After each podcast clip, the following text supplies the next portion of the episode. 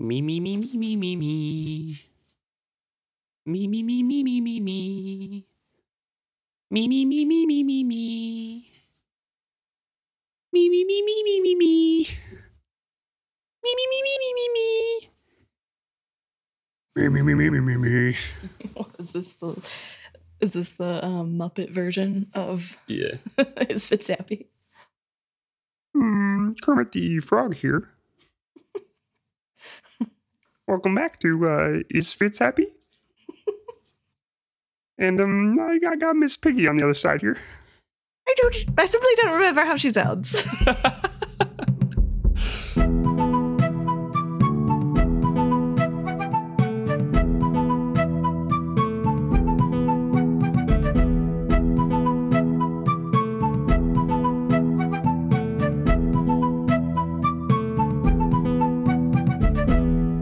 Welcome back to another episode of Is Fitz Happy? I'm Luke, and I'm Emma. and this week we're talking about chapter 23 Consequences.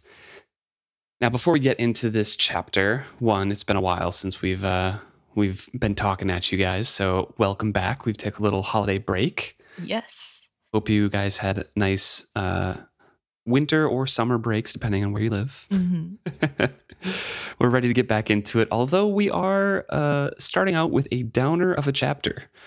So, this is your content warning for this episode. We'll be discussing sexual assault in terms of Serilla's character, uh, especially where we left off with her last time. So, please take care of yourself. And if you don't want to tune into this episode, totally fine. Catch us on the next one because we'll be moving on to a different point of view. But this one does have heavy doses of that talk and the consequences and what her character is going through. Right, and it's just a pretty good idea to skip the chapter as a whole if this is something that you do not want to or cannot read or listen to. Yeah. Um, Sometimes we've done timestamps, but I think this, I don't know, we haven't recorded it yet, but I think this episode is going to be just a content warning in general. Yeah. And we want you guys to be safe and healthy and um, don't push yourself to listen to something just because we're the ones talking about it. Yep. Um, Going into the new year, especially, take care of yourselves. definitely. but we, if we are losing you out this week, we will see you next week. But without further ado, let's talk about chapter 23. And as I mentioned, it is Serilla. We're going back over to her point of view. And Emma, as you recall, we left off with her and Satrap Cosgo discussing things. Him, of course, being insufferable as he is, he finally makes the decision to give her to the captain. Yes, because she won't give herself to him. Yes. Um, so it was a punishment, um, or used as a punishment, I guess. hmm And in typical Robin Hobb fashion, we kind of start in where Serilla's in the captain's cabin, and then she kind of recounts how she got there and what has led up to this point so far. So I think we'll just take it how it's written in here instead of chronologically. Right, definitely. And I do want to say I think Robin Hobb does a really good job of writing trauma. Um, I think that something that's really well done specifically for this chapter is the disjointedness feeling of everything. It almost feels like Serilla herself doesn't really have a timeline. She doesn't have Yeah. a full understanding of time passage and so we don't feel that and it just is uneasy and unsettling and uncomfortable but in a way that's very purposefully done and i think really well done Mhm. and that we really get to feel or go through what Cyril is going through obviously to a much lesser extent but her point of view we get to see Yeah. that and really understand that hmm Definitely. It starts off with Serilla thinking that she had not left the captain's cabin since she had been dragged there, which really goes hand in hand with what you were saying that she hasn't left. She doesn't know the passage of time. She doesn't know what's going on outside. It's all contained within Serilla's mind in this uh, in this chapter for most of it, at least. right So that's pretty much all we get is her thoughts and feelings going through this. She specifically says that she forced herself to review the events in her mind, but her memories would not stay in proper order. They jumped and jiggled about, the moments of terror and pain leaping up to demand her attention even as she refused to think about them. She recounts how she fought the sailor who was bringing her to the captain's cabin, how he literally didn't care about anything that she was doing to struggle or anything like that, and neither did the crew or anybody else who even may have recognized her. They just ignored her as she was dragged past. Right. And she talks about how she is feeling a lot of shame in that she was dragged away. She really has this, there's this overwhelming sense throughout of this disappointment in herself almost. I think that just is very reoccurring of there's a lot of blame being put on herself where she uh, in, she says she wants to act with dignity but she can't even do that much and ends up fighting back and is so embarrassed because because the sailor just puts her over a shoulder right. carries her away. And then she feels like she's you know being too much and fighting to get away from this situation. And it's really sad because obviously there's nothing that she could have done mm-hmm. in this situation. She's trapped on a boat with people that can overpower her. Like there's yeah. literally no version is the right version, I guess, um, of what she should be doing. None of them are the wrong version either. But it's really sad because she's, you know, obviously picking those little parts that she feels she has control of to be critical of because everything else is kind of out of her control. Exactly. And as I mentioned, her screams were ignored. The satrap's party just kind of turned away and didn't look at her at all. And all she can really remember, and she can't forget, is the expressions of Cosgo and Kiki as they hauled her away. Cosgo smiled in smug triumph, while Kiki roused from her drugged stupor to watch in fascinated titillation. Her hand had lingered on Cosgo's thigh. So, this is kind of circling back to what you said at the beginning, this is sticking out in her mind. One, because yes, Cosgo put her there, but also she could have gone the way of Kiki, right? right? That was basically her other option. Right. And as you mentioned just now, neither are right or wrong, and they're both disgusting. right. There, it's a rock and a hard place. It's though she somewhat has a choice, there is no choice. Like right. the choice is that she has no choice. She just gets to pick who her captor is. Like yeah. it's just and as you mentioned, that really plays into her control and her feeling of losing control, which kind of I think affects her character through the rest of this trilogy. Definitely. And really, really plays part later on when she does get free and is in Bingtown and is trying to seize control of the whole town. I think this event specifically and this feeling of lacking any choice, of losing all control, really, really affects her decisions yeah, down I, the road. I agree. And I think it especially is interesting because Serilla isn't necessarily a likable character from the beginning, right? Obviously, right. this is a horrible thing, and you don't have to be a good person for people to feel no, bad for you. She's sympathetic, but Definitely. she's not a great person. right. And so I think it's really interesting to see, and moving forward, it will be interesting to see just the changes of who we know her as before the boat trip and who she becomes after the boat trip. Yeah. Um, because I think there like I think we said before, whenever we saw her the very first time, like she already has these characteristics of wanting power and being ambitious and mm-hmm. being in control. Like those are already aspects of her personality that are there. It's just obviously the trauma of this incident really turns that up to 90 and really does something. And so it's really interesting to have this character respond in that way, I guess. And it still feels so true to them. And yeah, I don't know. I, again, I, I think this is really well done as horrible as it is. oh yeah. It's not, it's not fun to read, but at least it's well done, I guess. And so uh, she is put into the captain's cabin and she doesn't know how long she waits. Again, there's that uneasy feeling of not knowing the passage of time, even for the readers here and fear had been her constant had been her constant companion here. She she cycled from rage to despair to terror. By the time the man actually arrived, Serilla was already exhausted from shouting, weeping, and pounding on the door. And he takes advantage of there. She says not savagely, but matter of factly. And he just uses her like an object and then ignores her the rest of the time. She also says nothing in her scholarly upbringing or days at court had ever prepared her for anything like this. And I think that's really important to point out because she keeps going back to really demeaning herself for being pampered and feeling above it before Right. this incident. And I think that's something that's really sad also that she's just like so disdainful of who she is to this degree because of what has happened. And Yeah. it's- yeah, just a repeating theme. Now she's thinking how many days ago was that first time? She didn't know. She had not left the cabin since then, and time was broken up into when the man was there and when he was not. Sometimes he used her, other times he ignored her. He was impersonal in his cruelty. He did not notice her in any other way. He made no attempt to win her affection.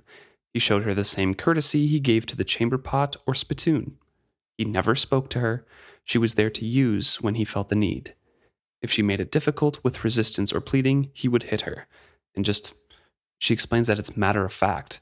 And even with her knowing that it's not even close to actually using strength, it still makes her real. And there's this feeling of helplessness in these first couple pages here, where mm-hmm. she's just completely overpowered and can't do anything. And again, like you said, kind of blaming it on not being prepared. Yeah, it's this really interesting thing where Serilla very clearly holds herself accountable for a lot of this. Uh, She also understands that this is something being done to her and that this is horrible treatment being Right. done to her, but there is that underlying feeling of, oh, if I would have done this differently, if I could have done this better, if I would have prepared for this, none of this would have happened, which I think is really common in survivors, especially. Just, I think it's just the ways, the brain's way of making sense of a situation. Yeah, I was going to say it's kind of you see glimpses of the brain trying to explain away things or Right. protect her, like Right. subconsciously of just like, oh,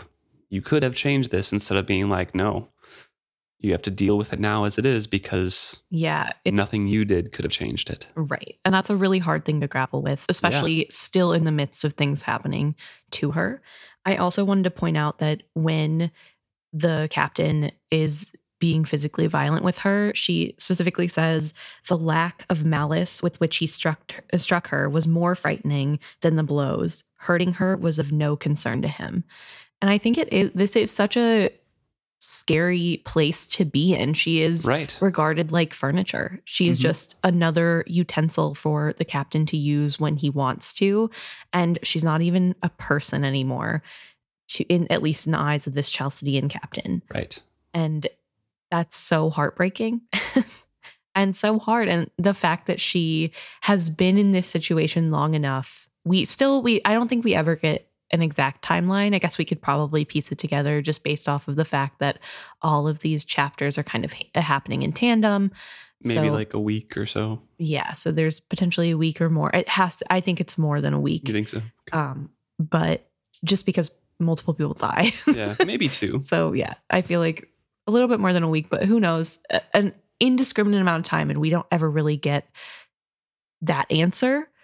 And she doesn't either, but it is just kind of one long nightmare for her. Yeah. She says early on she thought of revenge and was kind of trying to pry around the cabin, see what she could find. Nothing was really opening because the uh, the captain is a paranoid and suspicious man, so everything's kind of locked down. Right. And she did find some documents on the desk that indicated her suspicions were well founded. She recognized a chart of Bingtown Harbor and a map of the area around the mouth of the Rainwild River. Like all such maps she had ever seen, there were great blank spaces. There were letters there as well, but she did not read the Chalcedean language. The documents contained a mention of money and the names of two High nobles. It might have been information about bribes, but it might also have been a bill of lading. She put everything back exactly as she found it. But either she had not done a good enough job, or the beating he gave her that night was for a different offense. And there went her remaining thoughts of revenge and resistance. Her mind retreated, leaving her body to function on its own. She no longer even thought of survival. She just kind of retreated into herself. Yeah. I think that this description is really reminiscent of Fitz when he's in the cellar, Regal's um, basement. Yeah. Obviously, there's a lot of differences because the situations are very different, and Fitz's situation is purely physical and I guess mental torture. It's mental torture too because Will is there. Yeah, but it's not um it's not rape. So there there is difference in that. Yeah. But there is that sense of just at some point you just kind of exist and you're just kind of there. And it's because you can't stop what's happening. And it's just so just as heartbreaking as when I read it for with Fitz's point of view maybe a little less heartbreaking because we're not as deeply entrenched in Serilla's yeah, this is like the fourth chapter with her or something. Yeah, but it's still like that same feeling of just when I read these types of chapters from Robin Hobb, I just feel so like oh, I don't know, there's like so much anxiety and pressure in my chest. I get so like sad. And so yeah, it's it just made me think of that as well, just the same. Ugh. So she retreats into herself, and the next passage we get here is basically just a reflection of what Serilla was saying before, how she's kind of ignoring those thoughts. She was just on survival and no longer really consciously there. So it's kind of just a string of recollections of her huddling on the bed because she doesn't really have intact clothes anymore.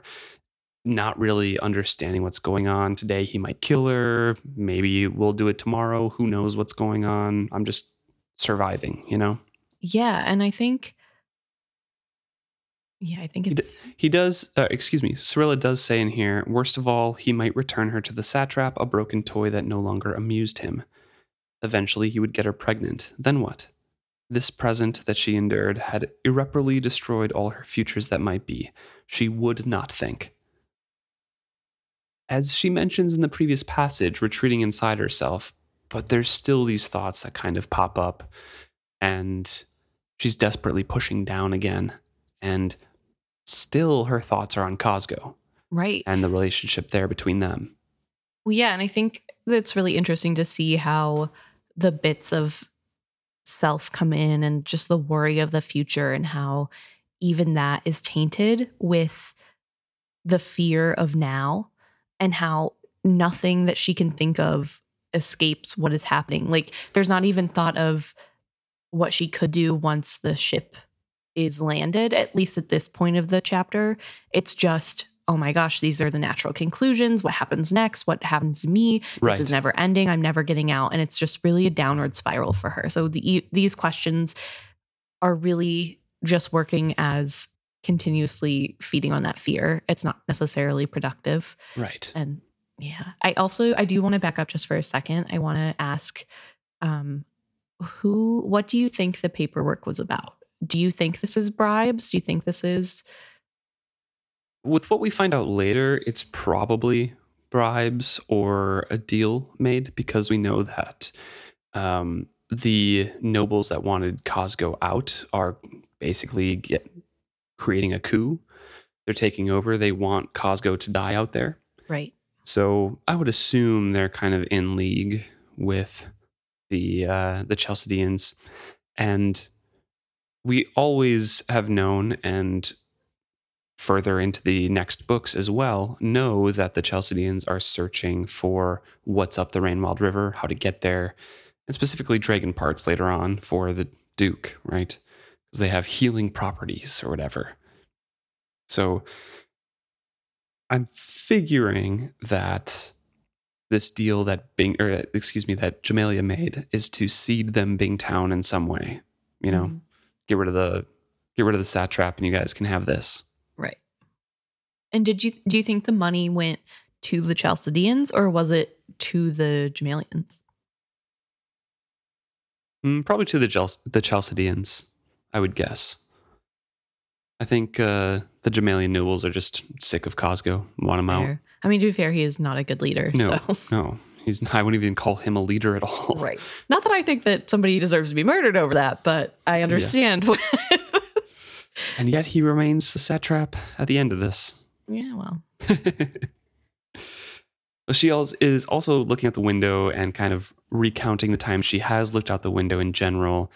Doesn't really know where they are, but they're passing islands. There's some birds calling out, and every so often she sees other ships leave their convoy and come back with more slaves because they've been raiding the settlements, the pirate settlements. Right. In the inside passage. Yep. And they seem to be doing well at it, she remarks.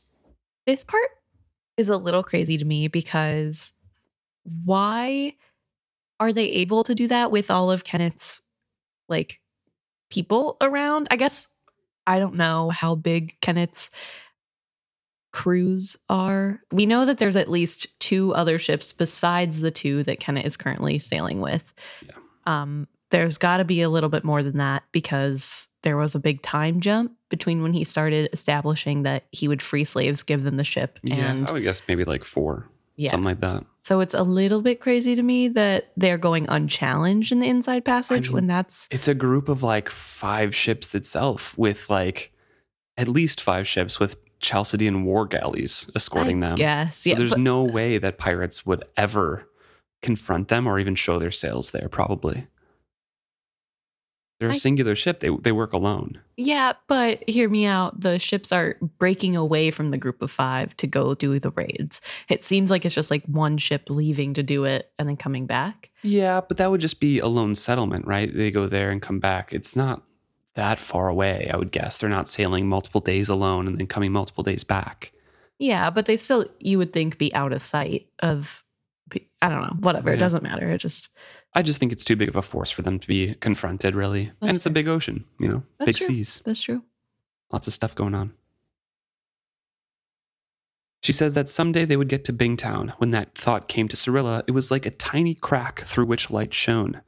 If she could somehow escape in Bingtown, if she could get ashore, she could conceal who she had been and what had happened to her. That was very important to her. Her mind recoiled from continuing this life. She could no longer be Serilla. Serilla was a soft, pampered academic, a gently reared scholar, and a courtwoman of words and thoughts. She despised Serilla. Serilla was too weak to fight off this man. Serilla had been too foolishly proud to accept the satrap's offer to bet him instead of the Chalcedean. Serilla was too cowardly to plot how to kill the captain or even how to kill herself. Even knowing that Bingtown was her last hope in the world, she could not focus her mind enough to form an escape plan. Some vital part of herself had been, if not destroyed, suspended. She detached herself from Serilla and shared the world's contempt for her. And so this is kind of the culmination of multiple points that we've been making, right? It's her blaming Serilla, right. her being the core of her, blaming this pampered scholar who was not prepared for this, so blaming herself. Two, it's a lot about that control, her lack of it. And she's like, oh, Serilla is too, you know, too pampered and, and not smart enough to even think of an escape. But I can't be her later when I do escape, if that happens. Right, right. and I can't be here, I'll kill Serilla. So I'll be someone else. I'll control my own destiny from there. No one can know what happened to me that I lost this control, that I was that it was out of my hands. Yeah, I think that especially is a big highlight that no one can know. This yeah. is something that is very important that she needs to disappear. And I mean, fairly so. It like it makes sense. I understand what she's going through here and I think it's really really heartbreaking this chap or this like paragraph especially is really heartbreaking to me. It's just so sad to see her beat herself up in this way for something that isn't right. her fault yeah and is not in her control and i think again i just think it's really well written. I think it it makes sense that she would feel this way but it's so heartbreaking because obviously as readers we know that it's not her fault and we don't feel that way about Serilla right. but it's really sad that she's like even the world hates Serilla so i will too. Mm-hmm. and i don't know i just my, my heart breaks for her. It's really really sad. The end of her ordeal came as abruptly as it had begun. A sailor unlocked the cabin one day and gestured for her to follow. She clutches the blanket to herself as she cowers and asks, Where are you taking me? Satrap, the one word was his reply. Either he spoke no more of the language than that, or he considered it ample. He jerked his head toward the door again. She knew she had to obey, and when she stood, she wrapped a blanket about herself. Sailor didn't try to take it from her, and the gratitude she felt for this brought tears to her eyes. When he was sure she was following, he led the way. She followed him cautiously. Light is really bright. She kept her eyes downcast and hurried along, and she tried to go to her old cabin, but a shout from her guide made her cringe, and so she is directed and ushered towards the satrap's cabin. She expected he would knock the door, but instead he just kind of throws open the door and gestures her to enter. She enters, and then the door uh, closes on her as he says satrap. Yeah. Once again. I do want to say, I think it's really sad that we see her um, come out of this room. She's been in this place long enough to wear the simple, I want to put in heavy quotations, courtesy of allowing her to stay covered up is something she feels grateful towards. Yeah, just the fact that the sailor didn't try to take the blanket from her was enough like, "Oh my god, you're letting me have this." Like that's so nice of you. Like I'm I'm crying. Like oh, I'm crying too, but for a different reason. I mean, she she steeled herself for a blow when she asked, "Where are you taking me?" right. It's yeah. Very sad. I also want to point out, I, I think we kind of skimmed over this part, but Serilla also mentions that she has learned that she has to eat the scraps of the captain's food. Yeah. And so this whole time, however long it has been, she has not been eating properly because the captain doesn't always eat in his cabin and she's not even afforded a meal. Yeah, she would never he he never brought food to her and she had to learn to eat the remains on his plate. Right. Which also is why I think it was longer than a week because I think if he's not regularly eating in there, how often Yeah. did he have to do it before she realized, oh, that's all, the only food I Mhm. have access to? True. So, anyway, she is thrust into this situation where she is put into the room, the door has closed behind her, and she kind of is able to get out of her head in in a little way because I think at this point she goes from this is Serilla's fault. I can't believe I was too dumb and naive to and weak to be able to stop this to actually know this was something that was done to me and how dare everyone else just go on living. Yeah, so she is in this stifling room that's not really opened up. It smells of sweat and sickness. And she sees that all of these censers for smoke and the glasses from, or the, the rings of condensation from the glasses on the tables and stuff are still there. So obviously, parties have been going on for a while. It doesn't look like anything's changed. Right. And it's the room is messy, but it's not a pigsty. Like it looks like somebody tried to clean a little bit. Well, picked up, but didn't Yeah. clean. yeah, it's it's just it's organized clutter. Yes. The room was accusingly familiar. It was like awakening from a bad dream. How could this room with its domestic clutter still exist so unchanged after all she had been through? She stared around, her daze slowly lifting. While she had been held captive and raped repeatedly, a single deck away, life had gone on for the satrap and his party. Her absence had changed nothing for them. They had continued to drink and dine, to listen to music and play games of chance. The litter and mess of their safety, safely ordinary lives suddenly enraged her. A terrible strength flooded her. She could have smashed the chairs against the table, could have shattered the heavy stained glass of the windows, and flung his paintings and vases and statues into the sea. She did not. She stood still, savoring her fury and containing it until it became her. It was not strength, but it would do. So I think this really shows that that change where Mhm.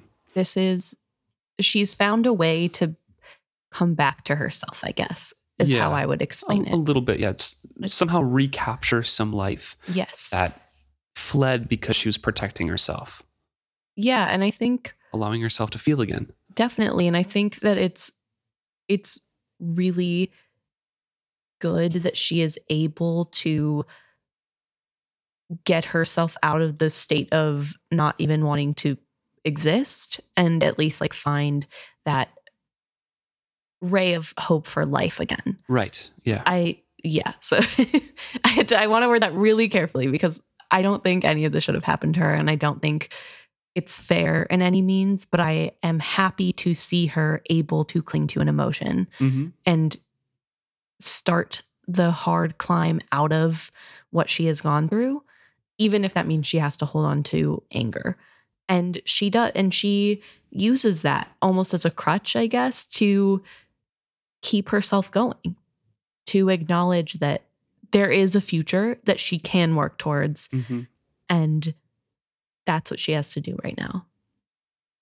And the source of her anger groans all of a sudden. She thought the room was deserted, but she stalks over to the uh, the bed and sees Satrap sprawled there in a wallow of bedding. His face was pale, his hair sweated to his brow. The smell of sickness was thick about him. A blanket thrown to the floor beside the bed stank of vomit and bile. As she stared down at him, his eyes opened. He blinked stickily, then appeared to focus on her. Serilla, you've come back. Thanks, Sa. I fear I am dying. I hope you are. She spoke each word clearly as she stared at him. He cowered. The hands that clutched the edge of his blanket trembled. To have lived in fear for all those days and then discover that the man who had given her over to such treatment was now sickened and wasted was too great an irony. In his illness, his wasted face finally resembled his father's. That brief resemblance both stabbed and strengthened her. She would not be what Cosgo had tried to make her. She was stronger than that. She discards her blankets, walks over to the wardrobe, and doesn't even cringe from her nakedness anymore and doesn't care. She's just rummaging through Satrap Cosgo's wardrobe to find something to wear that will fit her. And it's not just her nakedness that doesn't bother her, it's his eyes on her that doesn't Yes. bother her. She finally gets some, you know, loose trousers and a, and a vest and is running a brush through her hair and kind of straightening herself up. Cosgo watched her in dull consternation and says finally, I called for you after Kiki sickened. By then, there was no one else left to tend me. We were all having such fun before the sickness came. Everyone got so sick so quickly. Lord Durden died right after our card game one night. Then the others began to get sick. He lowered his voice. I suspect it is poison. None of the crew has been ill, only me and those loyal to me. In addition, the captain does not even seem to care. They sent servants to tend me, but many of them are sick and the rest are fools. I have tried all my medicines, but nothing eases me. Please, Serilla, don't leave me to die. I don't want to be tipped overboard like Lord Durden. And she's just sitting there, braiding her hair, looking at her face in the mirror, trying to clear clean off the dried blood that was on her nose, meeting her reflection, and she doesn't re- recognize it. It was as if a frightened, angry animal lurked behind her eyes. She had become dangerous, th- she thought to herself. That was the difference. She finally glances over at him and says, Why should I care? You gave me to him, like a leftover bone thrown to a dog. Now you expect me to care for you? She turns to face him and looks him in the eye. I hope you die. She spoke the words slowly and individually, willing him to understand how completely she meant them. So I want to say, I think it is incredibly brave and shows a lot of strength on Serilla's part for her to say this, not once, but twice, and actually a couple more times after this. Say straight to the satrap who could have her sent back immediately. I hope you die. I don't care about you. And it's ridiculous you think I'm going to help you. Like, I, I really think that takes a lot of strength because Yeah. he and could bravery. and yeah, he could send her back at any second. And she just is like, you know what? I don't care. I actually don't care. And you're not going to take that from me. And I don't know. I just, I really, I really appreciate that she still has that spark in her, that she still, we still get to see that there isn't like fear of the satrap. Cosgo doesn't get her fear and doesn't get to know that part of what she's suffering. Right. And he even remarks that she's being just as mean as usual. So I like, ugh. but I, I don't know. I just, I like want to applaud her bravery there. I think it's, I think that's a, takes a lot to have faced down what she had just done or what she had just gone through and then still choose to show no respect to the guy who could do it again to you. Mm-hmm. I like honestly it's amazing. He's as pitiful as always. he is. He's just like, oh, you can't hope that. I'm the satrap. I'm special. I'm special. poor poor pitiful. The Pearl Throne has never been unoccupied, not for 17 generations. It is now, she pointed out sweetly, and however the nobles are managing now is how they will manage when you are dead. Perhaps they won't even notice. And so she crosses the room to his jewelry boxes and starts raiding everything. There's one big locked one, and she tries to throw it onto the, the ground to open it up because she knows she needs wealth when she escapes in Bingtown. But not only that. So I wanted to talk about this specifically because in the last chapter we saw when she was deciding what power she could have, she was trying to figure out if she could make it seem as though if she could like escape to Bingtown somehow and tell them she needs their help from the Chalcedeans. I, there was a specific passage where she talks about how she'll just say, I'm one of the heart companions, and the Big Bingtown people will, will respect that. I can Mhm. get protection in that way. And then she realizes while looking at Kiki that she doesn't have any jewelry. And that is a mark of how Ah, much the yeah. satrap True. likes you and respects you. But She also thinks about like how she needs jewelry to impress the traders. yes, that too. But especially because in their customs, that just shows wealth, but also favor from the satrap. And Mhm. she has never wanted that before now. It's never been an issue. She's not really somebody who goes to the courts in a way that it would affect her to not have jewelry because she liked other things as gifts. And so last chapter with Serilla, we saw that this was something top of her mind of, oh, even if I get out of here, they're not going to believe me because I don't have any jewelry. I don't have any proof that uh, besides her one ring that is the ring that all of the heart companions have, she didn't really have anything else. And so I think here that is stemming from that thought where I need to laden myself with jewels. I need to get all this stuff on me, not only so that she has money or things she could sell, but because of how it will look to the Bingtown traders, that Mhm. she will get more sway and have more authority because she has more of the jewelry to show.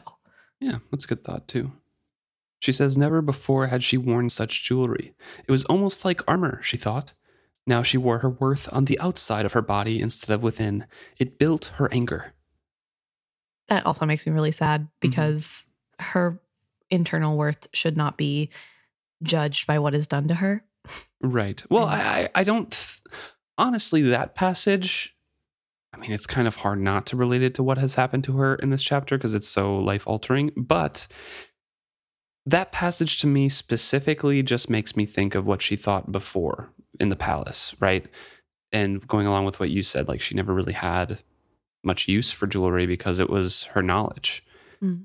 And her having to put on a bunch of jewelry to yeah, um, show her favor or whatever, but also have wealth when she gets to Bingtown angers her because now it seems like she's wearing her worth on the outside. So I think that's why it angers her. I, I didn't even relate it really that heavily to what happened to her with the captain. Mm. It was more of just like a shift in her need to go against her principles. Okay. Yeah, no, I definitely read that as her feeling like since I don't have any worth inside anymore, I have to show the Mm. worth outside. I have to have worth outside. Yeah. So It could also don't be read like that, yeah. Well, the satrap is watching all of this because he's so sick and dying in the bed. And he's like, What do you want me to do? Why are you being so hateful to me? like, oh, if you think that's hateful, oh, I would love to have a word. I'd love to have a little hateful word, Costco. let's let's meet up. He seemed so genuinely incredulous that she was jolted into an answer. You gave me over to a man who raped me repeatedly. He beat me. You did it deliberately. You knew what I was suffering. You did nothing. Until you needed me, you cared nothing for what became of me. You were amused by it. I do not see that you took great hurt from it, he declared defensively. You are walking and talking and being as cruel to me as you always were. You women make so much of this. After all, it is what men naturally do to women.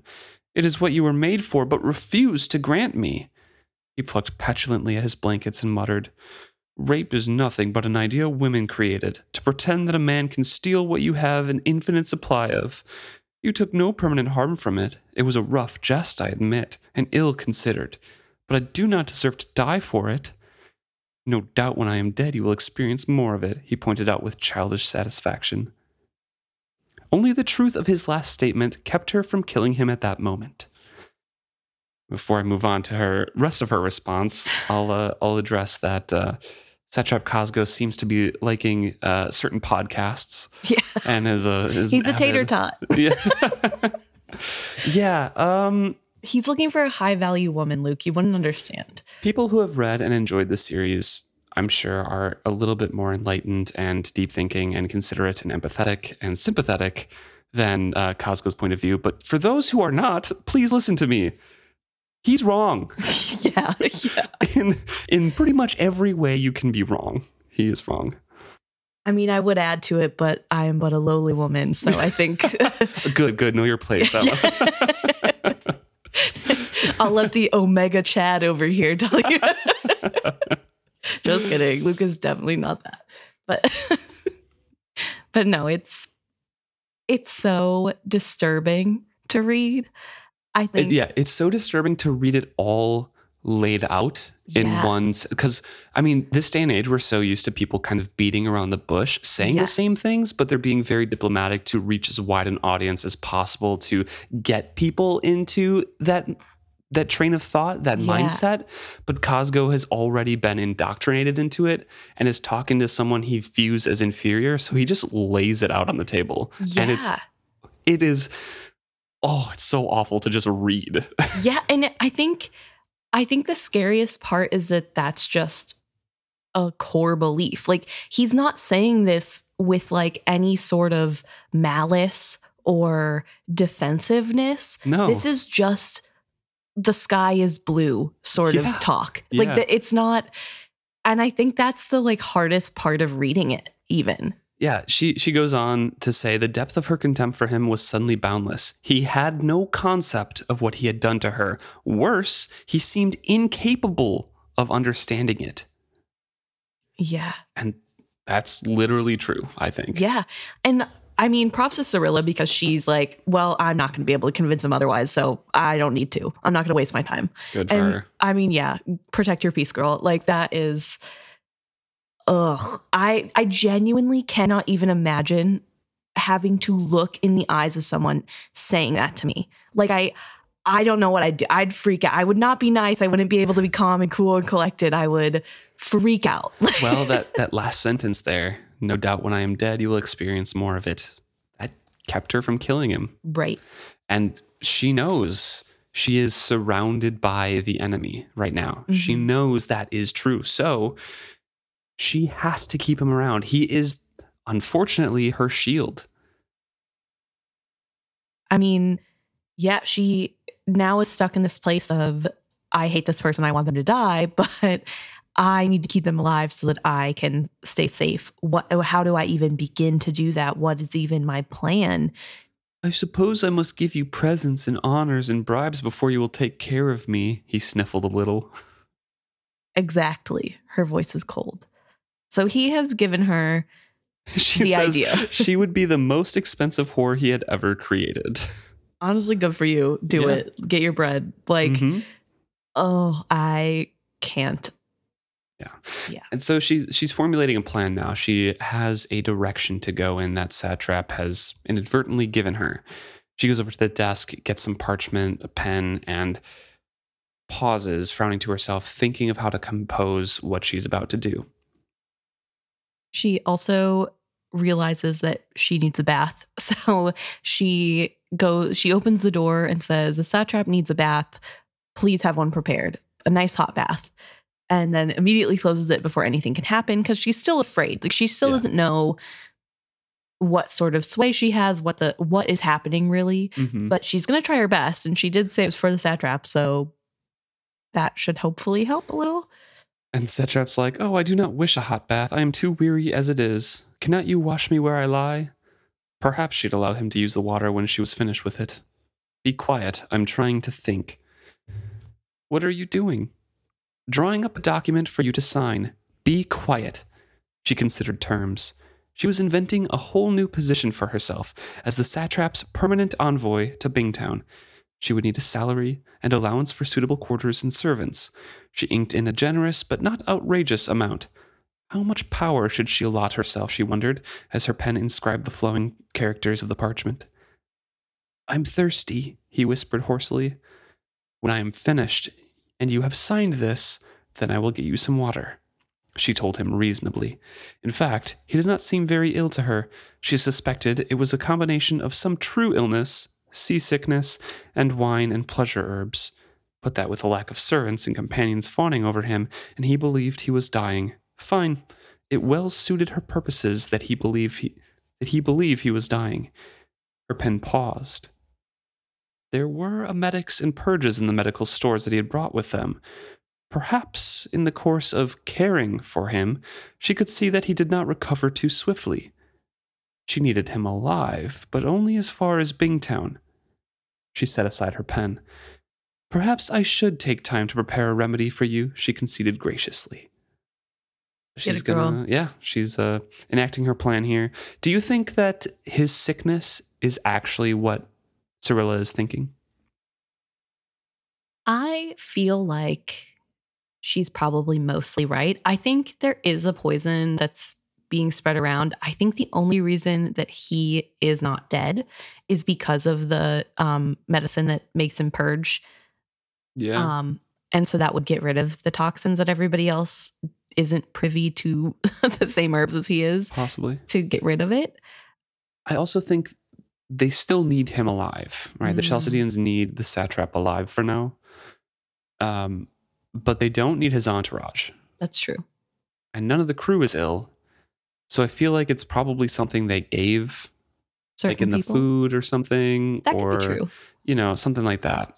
And maybe not, you know, enough to kill the satrap per se, but And you know, now that I'm thinking about it, the last chapter, he was Serilla did tell us that the satrap was really ill on board just with seasickness Mhm. and also doing all the drugs. yeah. It like was making him really sick and he wasn't getting very much fresh air. So maybe it really is just he doesn't have any attention.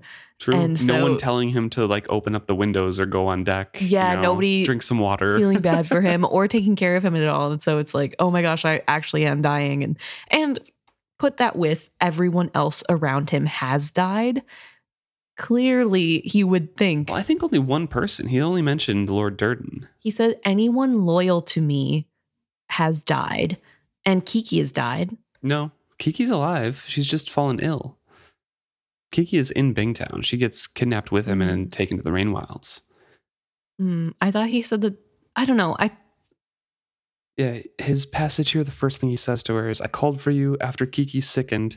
By then, there was no one left to tend me. We were all having such fun before the sickness came. Everyone got so sick so quickly. Lord Durden died right after a card game one night. Then the others began to get sick. So, guaranteed, Lord Durden is dead. Maybe some of the others, but Satrap only mentions Lord Durden. And I know for a fact that Kiki is alive. right. Okay. Okay. So maybe they're all just violently ill. Okay. But, I mean, So- some of the others could have died too. Yeah. So maybe maybe he does have whatever they have. Yeah, it could just be like an illness or like a food sickness compounded with a bunch of stuff, you know? And I mean, I wonder if like this is so we're never gonna get this answer and it does not matter. But I was gonna say, I wonder if Lord Durden had any like underlying symptoms that like like it matters. Like oh, he died from whatever it is they did, he died. But after that, everybody gets sick. So I wonder if that was just like crazy coincidence. You know what I mean? Or if Yeah. they actually did accidentally poison him too much. I don't know. I am a little surprised that Kiki gets uh poisoned or catches the sickness um because she's Chalcedean, but I guess I, she's not Chalcedean. she's the Chalcedean heart. of She's Canadian. yes, because she knows Chalcedean customs and stuff. Mm. It doesn't. She could be Chalcedean, but Serilla specifically, I don't think she is because Serilla specifically says that she is the one who was knowledgeable in Chalcedean things, and she says something about Serilla diving too far into the customs or something Mm. like that. So I think she's just kind of leaned into that culture. advocate or whatever. Yeah, I think she just leaned into the culture a little bit too much and became a little bit more, um, a little bit too submissive and in the women in their place role that Chalcedeans have.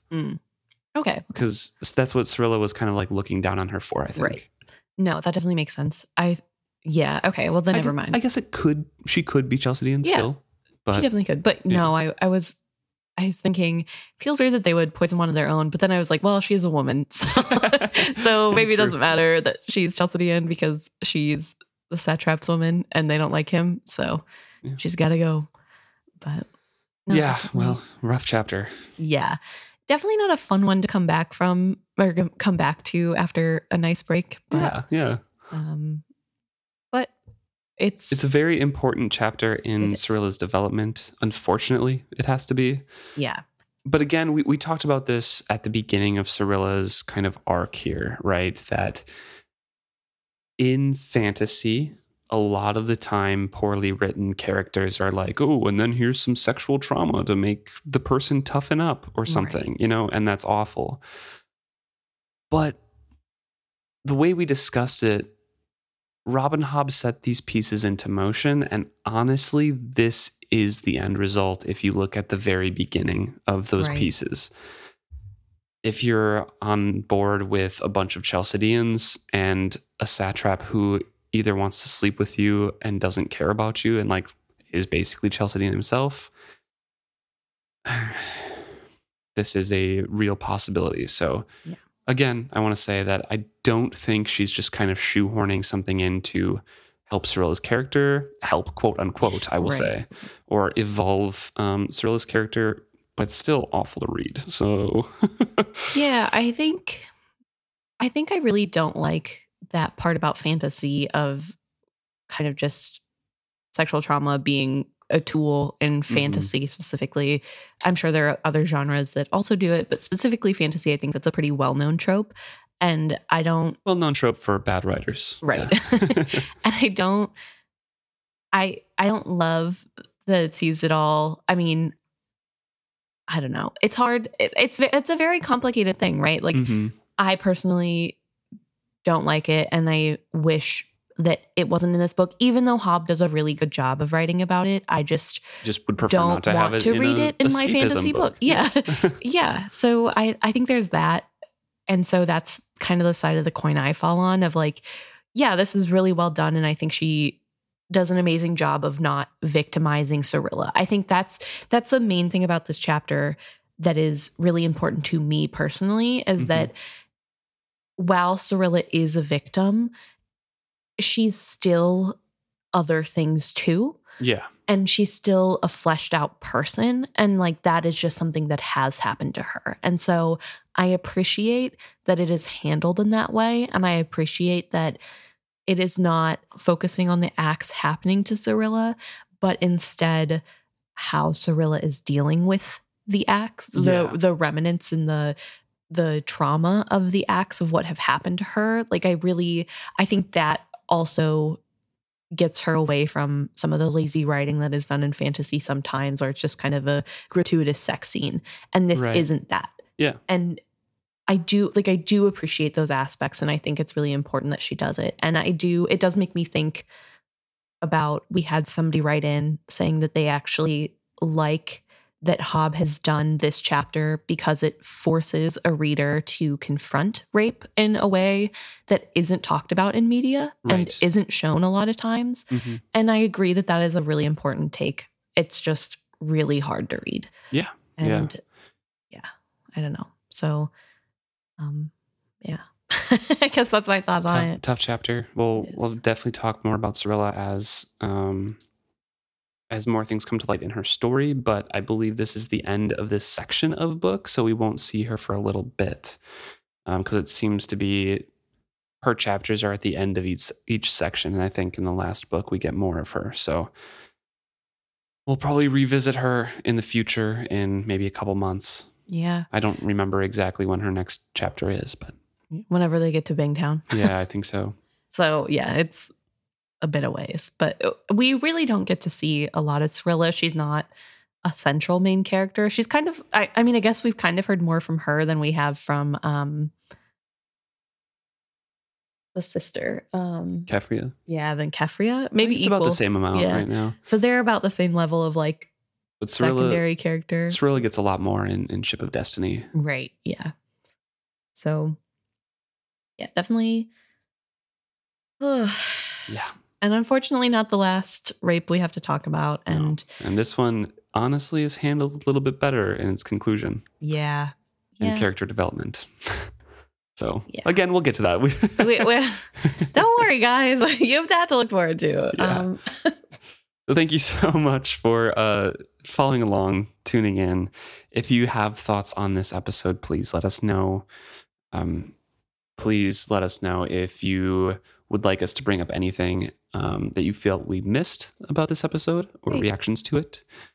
Uh, you can email us at isfitshappy at gmail.com or you can message us on any of our social medias as well. We're at isfitshappy at Facebook, at Twitter, at uh, on Threads, on YouTube, on Instagram, and um, we're always reading all the comments. So thank you so much for tuning in. As always, welcome to the new year, yeah. and we're looking forward to another year of episodes and hopefully getting maybe halfway through Ship of Destiny.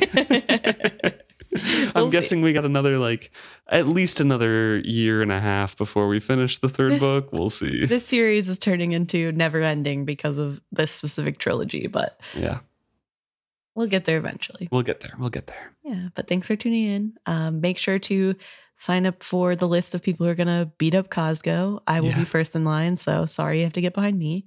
Um, oh, add make sure to add the the questions to ask Robin Hobb of uh, if Lord Durden had any pre-existing conditions yes, for sickness. what, what was his pre-existing conditions? Was it aggravated by the type of medicine or drugs that they put in his drink? We'll Yeah. see. or was it poison? What's a poison?